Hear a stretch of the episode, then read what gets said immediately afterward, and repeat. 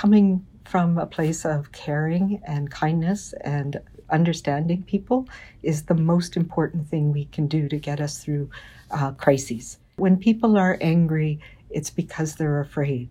And when people are um, anxious, it's because they're afraid. And if you can help them deal with that and deal with the fear, you can get them through things. And recognizing that we don't know everybody's story. And I say this, you know, we're in the same storm, but we're not all in the same boat.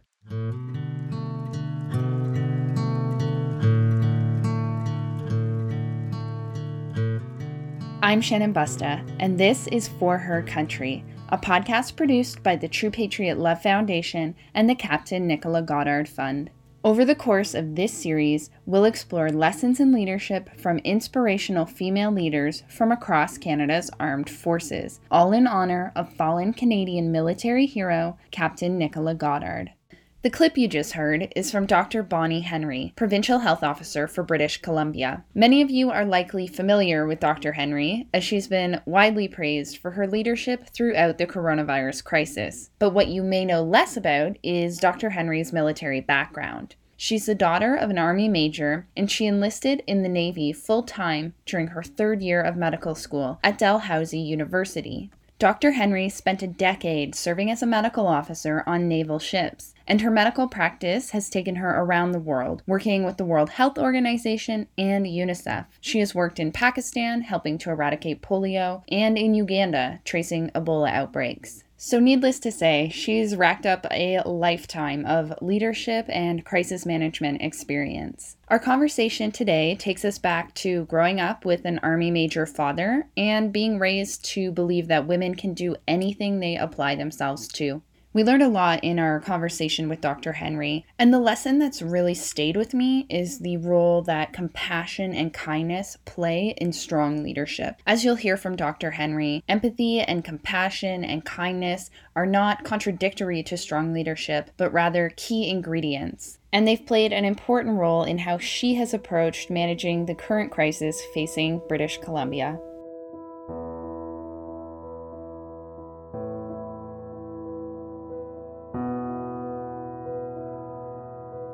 Dr. Henry, thank you so much for joining us on the show today. It is an honor to have you.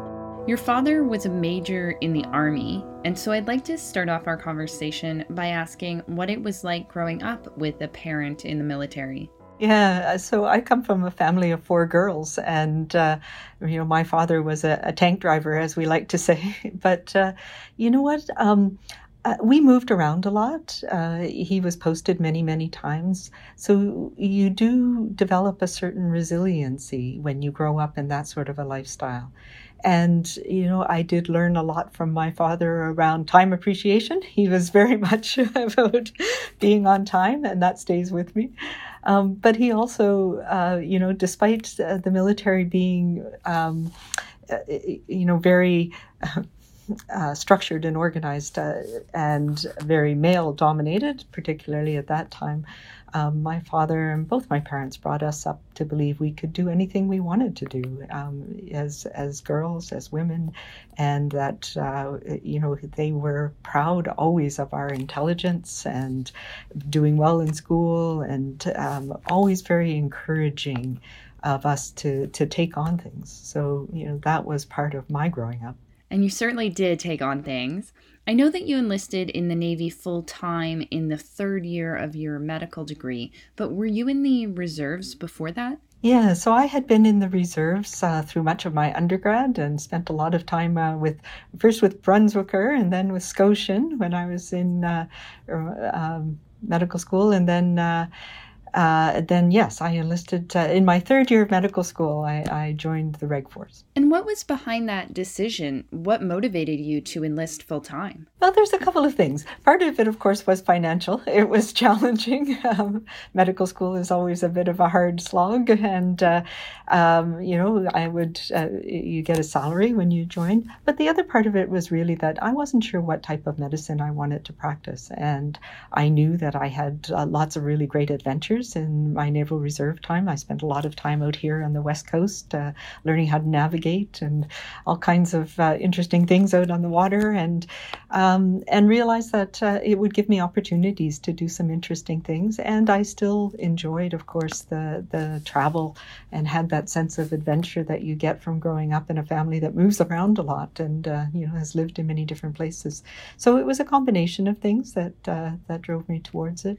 And can you take us on the ship with you? What is it like to serve on a naval vessel as a medical professional? Sure. So, um, you know, it, it was um, it was a little bit challenging at first. Uh, at the initial uh, time I was posted to to a ship, I was the only woman on board to start. but then we had some more people come in, and as a uh, you know a young newly fresh off training uh, physician, um, there's lots of challenges because you go out uh, on the ocean, and we had I was posted to um, HMCS provider at the time, which is one of the resupply ships, and it has a little hospital bay, sick bay we call it. So it had a, a, a, I had my own um, little examination room. We had an X-ray machine. We had a little laboratory, and then I had a little four uh, bunk. Um, uh, uh, isolation ward, we called it. So if people needed to be kept uh, um, in a, uh, an area by themselves for whatever reason, we could do that. But, uh, you know, the days start like everybody else. You get piped awake in the morning, and I had a cabin that was inside my uh, sick bay, which meant that everybody knew where to find me all the time. so if, if, they needed a bandage or whatever, they would come knock on my door. But it also mean, meant that you got to know people really well. And I had a really good team. We have medical assistants and, and physician's assistants in the military um, that we work together, and you learn how to do a little bit of everything. Um, but most of it was mostly looking after young, healthy men. Um, so uh, in the morning, it'd be coughs and colds and sore backs and sore knees, and people who had uh, tripped or if we in heavy seas, uh, we would have uh, people who would get uh, broken bones or bruises or cuts. And I, d- I did a fair amount of dentistry, sort of basic dentistry, because things like that happen when you're out in the middle of the ocean and uh, in a steel ship. Um, but our days were, uh, you, you, know, the, there's a rhythm to them. And I really loved some of our time at sea where we'd be out in the middle of the ocean. And some of the things I remember are, you know, stopping in the middle of the ocean between, we're going from, um, from Esquimalt here in the west coast to, to Hawaii and stopping to have a swimming exercise where uh, you would you know, you'd scramble down on. I always wore a life jacket because I'm not a great swimmer, but you're out in the middle of the ocean and you're thinking, okay, the closest land is a mile down, and and the big swell would come and you wouldn't be able to see the ship, and you can really feel like uh, just how far you could be in the middle of nowhere.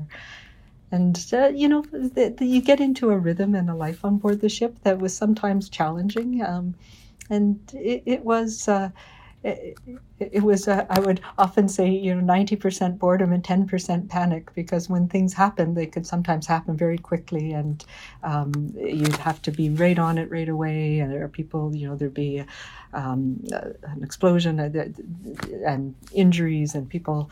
So it, it was something that you needed to be prepared for all the time Ah, that story about swimming in the middle of the ocean gives me chills. I have such a fear of deep water. They would put a ship and one of the boats down uh, off the side of the ship, and a couple of the guys would be there with rifles in case there were sharks, right? so, so we did have to be careful. well, that's definitely not something that most doctors need to worry about when they're on the job. What was it like for you in those days, being the only woman or one of very few women on a naval vessel? You know, it was challenging in many ways.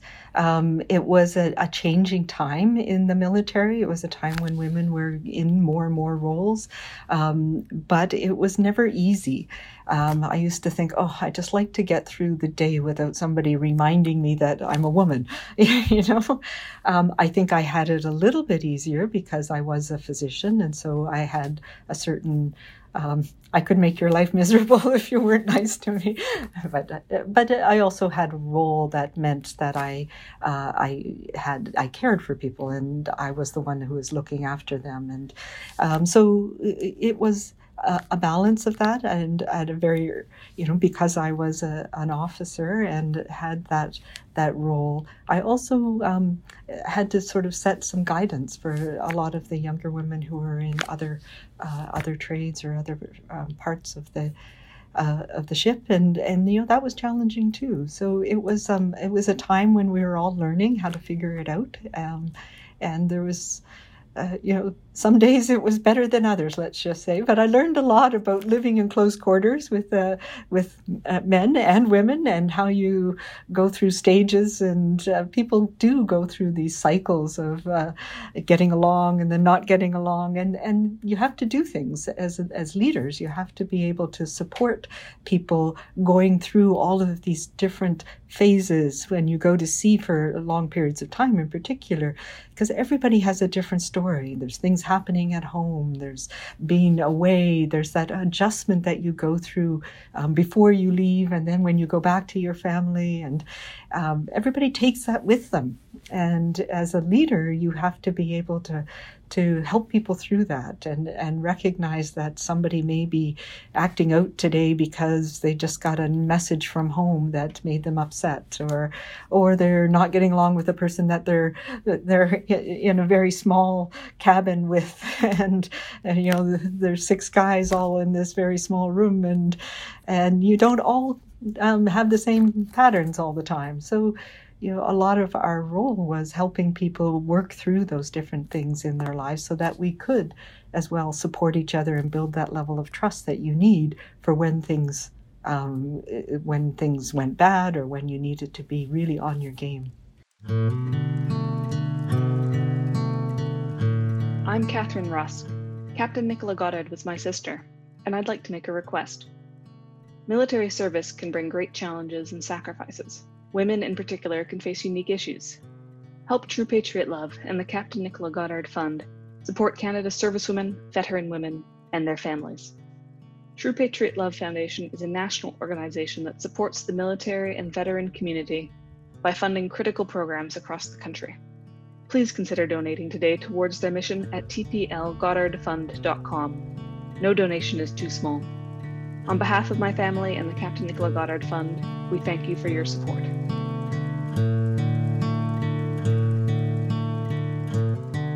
This episode is sponsored by Hydro One.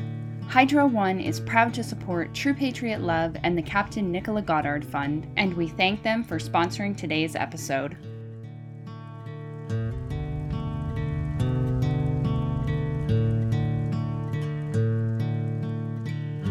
You've obviously been in the business of helping people for a very long time, but I'm wondering how your time in the Navy helped prepare you for the challenges you've been facing since the coronavirus pandemic. Yeah, you know, I, I, I think of all of the things that have happened in my life over the last. Uh, 30 years since I graduated from medical school. it's our 30 year anniversary this year, but we had to postpone our reunion. but uh, if I think about all of those things, uh, it, it really is um, recognizing that uh, that coming from a place of caring and kindness and understanding people is the most important thing we can do to get us through uh, crises. And that when people are angry, it's because they're afraid and when people are, um, you know, uh, anxious, it's because they're afraid. And if you can help them deal with that and deal with the fear, you can get them through things. And recognizing that we don't know everybody's story. And I say this, you know, we're in the same storm, but we're not all in the same boat. And some of us are, you know, madly bailing a, a leaky skiff, and other people are in a luxury yacht. And our perspectives are quite different. On the topic of kindness, you've been quoted saying, This is our time to be kind, to be calm, and to be safe. And that often stands in stark contrast with the approaches taken by leaders around the world. How did you come to the decision that this was the best approach for you and for Canadians? Yeah, I, I, think I innately knew it from my experience and all these other crises that that if you care for people in a crisis, that's what helps minimize the trauma. We're we're all, uh, you know, when you're facing um, an unknown virus and cases are going up and you're seeing what's happening in other places around the world, it, there's a, a, sense of anxiety and fear that keeps people awake. And you know, I know it, I know it well. But if you're able to to say, okay, you know, here's what we know, here's what we don't know, and support people with kindness and you know that's where we need to give each other the benefit of the doubt um, and same with being calm if we can just take deep breaths you know that just helps us ground and recognize that um, that person or the, the people who are doing whatever they're doing are maybe doing it because they're in a different situation than i am and i just need to to let it let it settle down. And then that's what allows us to take the measures that we need to to be safe. So it, it came together mostly. Um, I was talking. I was being interviewed by a young um, a young reporter, and he was asking me about kids making fun of uh, some of the Asian kids in his class who were wearing masks. And, you know, we talked, and I said how that made me very sad and that we needed to be kind with each other because uh, people wear masks because of respect in many cultures. And so we were talking about that, and it, it really highlighted to me that um, the most important thing we can do is be, be supportive of each other. And then we don't end up having to, to take these enforcement measures because if we're all doing it together, um, then we'll get through it together. I, I, I, worry that you know if you start by saying, "Well, you do this or else we're going to fine you," and then then you get on that. How do you escalate that? If I'm going to fine somebody for sitting on a park bench, then what am I going to do if somebody, you know, doesn't isolate when they're supposed to? We need to put it back on all of us innately um, want to do the right thing, and if we give people um, we tell them what you need to do and why you need to do it. And that's why I think it's so important to present data and to present all of the stuff that we were looking at and be open about it, because then you know why I'm saying this. And we give people the means to do it, then people will do what we need to do. And, and the vast majority of people do. Um, and then you only have to focus on the small number of people that need a little bit of extra help. And obviously, your approach has been very effective. And you've been praised for your empathy, and based on our conversation thus far, I can understand why. I'm curious about the role that you see empathy playing in a strong leadership style. Yeah, so I, I, think sometimes there's this belief that if you're empathetic, if you're kind, if you say those words like compassion and integrity and love, that there's something innately weak in that. Um, but I really think it is what what uh, uh, knowing what you know empathy and compassion are about understanding the other's suffering. And if we can understand somebody else's suffering then we can help um, solve some of those problems. We can share that. And and with something like this you, you know it became obvious early on that this was something that was going to affect everybody broadly, particularly when we started to see the virus spreading in, in Europe and it became really apparent in Italy, the effects that it was having. Um, you, you know, people could say, okay, well, it's just China. You know, they do things differently there. But when we, it was spreading in many other places, it was really important that we had empathy for each other because all of us were going to be affected by this. So th- that was something I felt was really important. It, it doesn't mean that you can't make hard decisions and that's another thing that i think is really important in leadership is you, you can't let it paralyze you.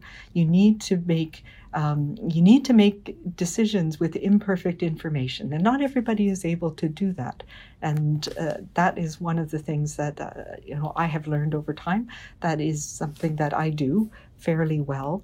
But not making a decision can have impacts as well as making decisions. So um, it's really challenging. Um, and in public health, we're not used to uh, being sort of that command and control environment. And that was something that I, you know, you learn how to work in that type of an environment and you learn the importance of, of making informed decisions, um, certainly in the Navy and, and my upbringing. Um, and I've used that in many other outbreaks that I've been involved in. But it's another thing that was important here. Having empathy is one thing, having integrity, but also having that expertise and and listening to people, knowing what the um, what the options were, and knowing um, making the right decisions and actually making decisions. I think is incredibly important as part of leadership. Staying on the topic of empathy, some of the guests that we've had on the show have spoken about the challenges that they faced early on in their career, letting the empathetic side of their leadership show. Did you face any challenges adapting your style of leadership to the style of the armed forces? Uh, I, you know what? I, I, that's funny because I hadn't thought about this for a while, but absolutely. When I was doing basic training, um, you do these scenarios, and the, the, the, you know, there's a lot in the basic training for the military that sets you up to be uh, to learn leadership. And part of it is you need to learn how to be a follower before you become a leader and, and what it's like to follow others, um, even if you might disagree with them. And I think that's a really important perspective to have. But I remember when I was doing, we do these scenarios and you had to, you know, get up a cliff and, and uh, create a bridge and, and, you know, pretty cool stuff, but and uh, physical and and you know you're sleep deprived and it, you do these scenarios that take days and all kinds of stuff. Um, and I remember the the trainers afterwards would always say to me, "Oh, you don't yell enough. You you know you talk too softly, and you're not. You, you need to be more. You, you need to yell more." And I was thinking, I got the job done, didn't I? but, you know, so it was my criticism early on that I wasn't loud enough and yelling enough. But I don't know, made it through. You made it through and you managed to maintain your style. I just don't think I have, uh, maybe I just don't have the vocal cords. I can't sing either. So. so you entered the Navy at a time when there were still very few women in the armed forces. And now, in your current role, you're the first woman to hold the position of Provincial Health Officer for British Columbia. Can you tell us what that means to you? Yeah, I, I also have been very uh, lucky and blessed in that I've had a number of, of mentors, many of them women who have, uh, you know, gone before me. Um, but my predecessor in this job, uh, Dr. Perry Kendall, is one of my mentors, and I still hold him close. So it, it is um, it is really rewarding to be here, but it's also rewarding because if I look across the country right now, and I'm I happen to chair our, what we call our Council of Chief Medical Officers of Health and the vast majority of them are women right now. So we are um, leading the country, you know, in terms of uh, responding to this pandemic. I have some very uh, great, strong male leaders as well.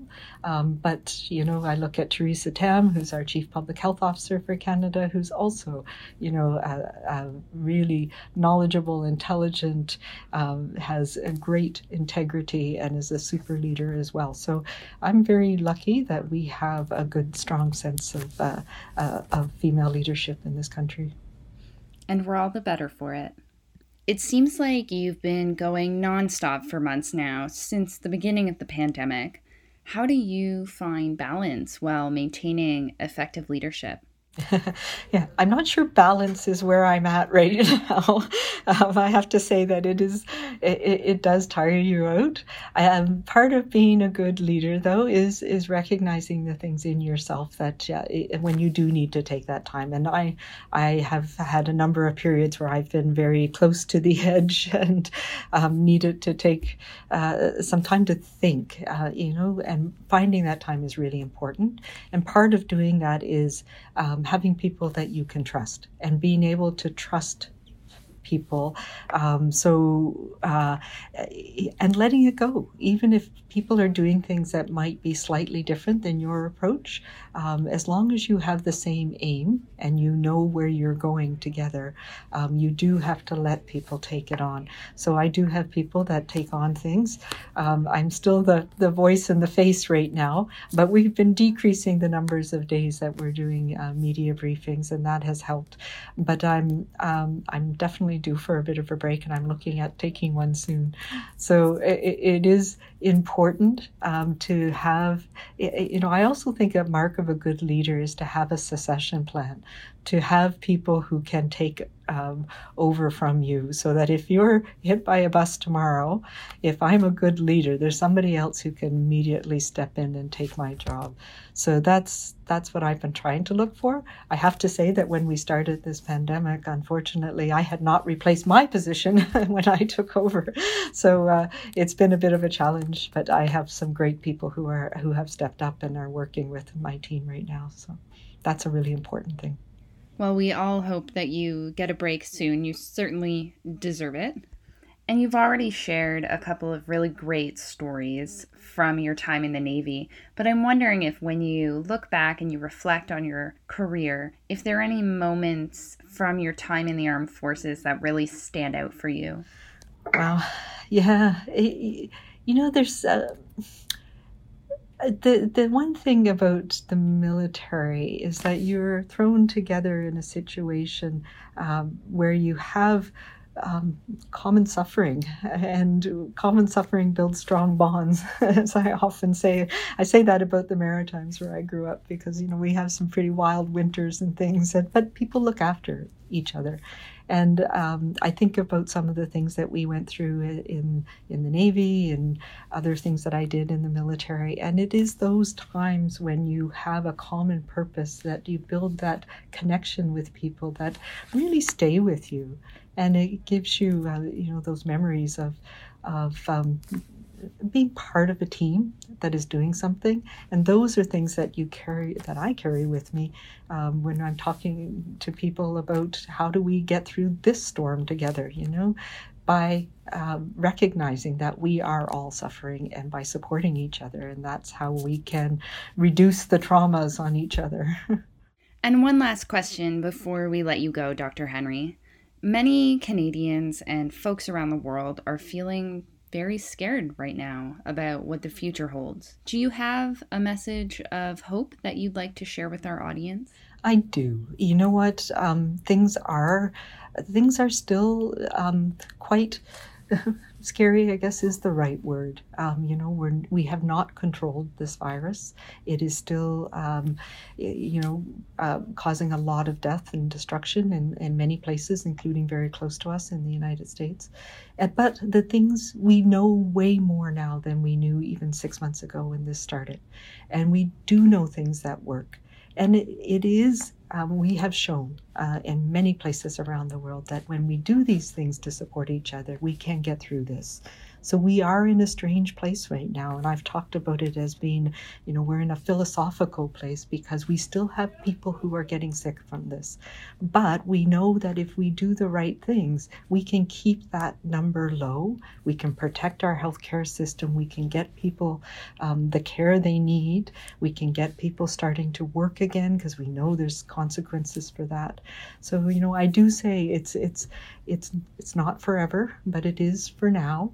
And if we continue to do these things, we can find that balance that will get us through the next um, year uh, until we have a vaccine. I think that is something that is going to be really important for us. Um, and that is the thing that will help us. But we'll learn from this and we'll learn about um, how we can care for each other better, how we can. I would like to see us, you know, this virus and this pandemic has exposed some of the, the inequities that we have in our um, in our culture, in our systems, in our um, the way we're structured in society. So how can we use what we have been through to try and build us back in a better way? So I think there is hope. I think we're recognizing things, and you know, governments are recognizing that if we support people and, and make sure that they get through the health crises, then we can build back the economic piece. But it's going to take time, and I think uh, there is some time for us to go, and that's why we all have to keep focused on the things that we're doing, which are being kind and being caring for each other, staying calm, and staying safe. Dr. Henry, thank you so much for being on the show with us today. I've really enjoyed our conversation, and it's just been an honor to have you. Thank you for all the work that you're doing to keep Canadians safe. Well, I'm really excited, and thank you. I think this is a great thing to do, and um, so congratulations to you guys.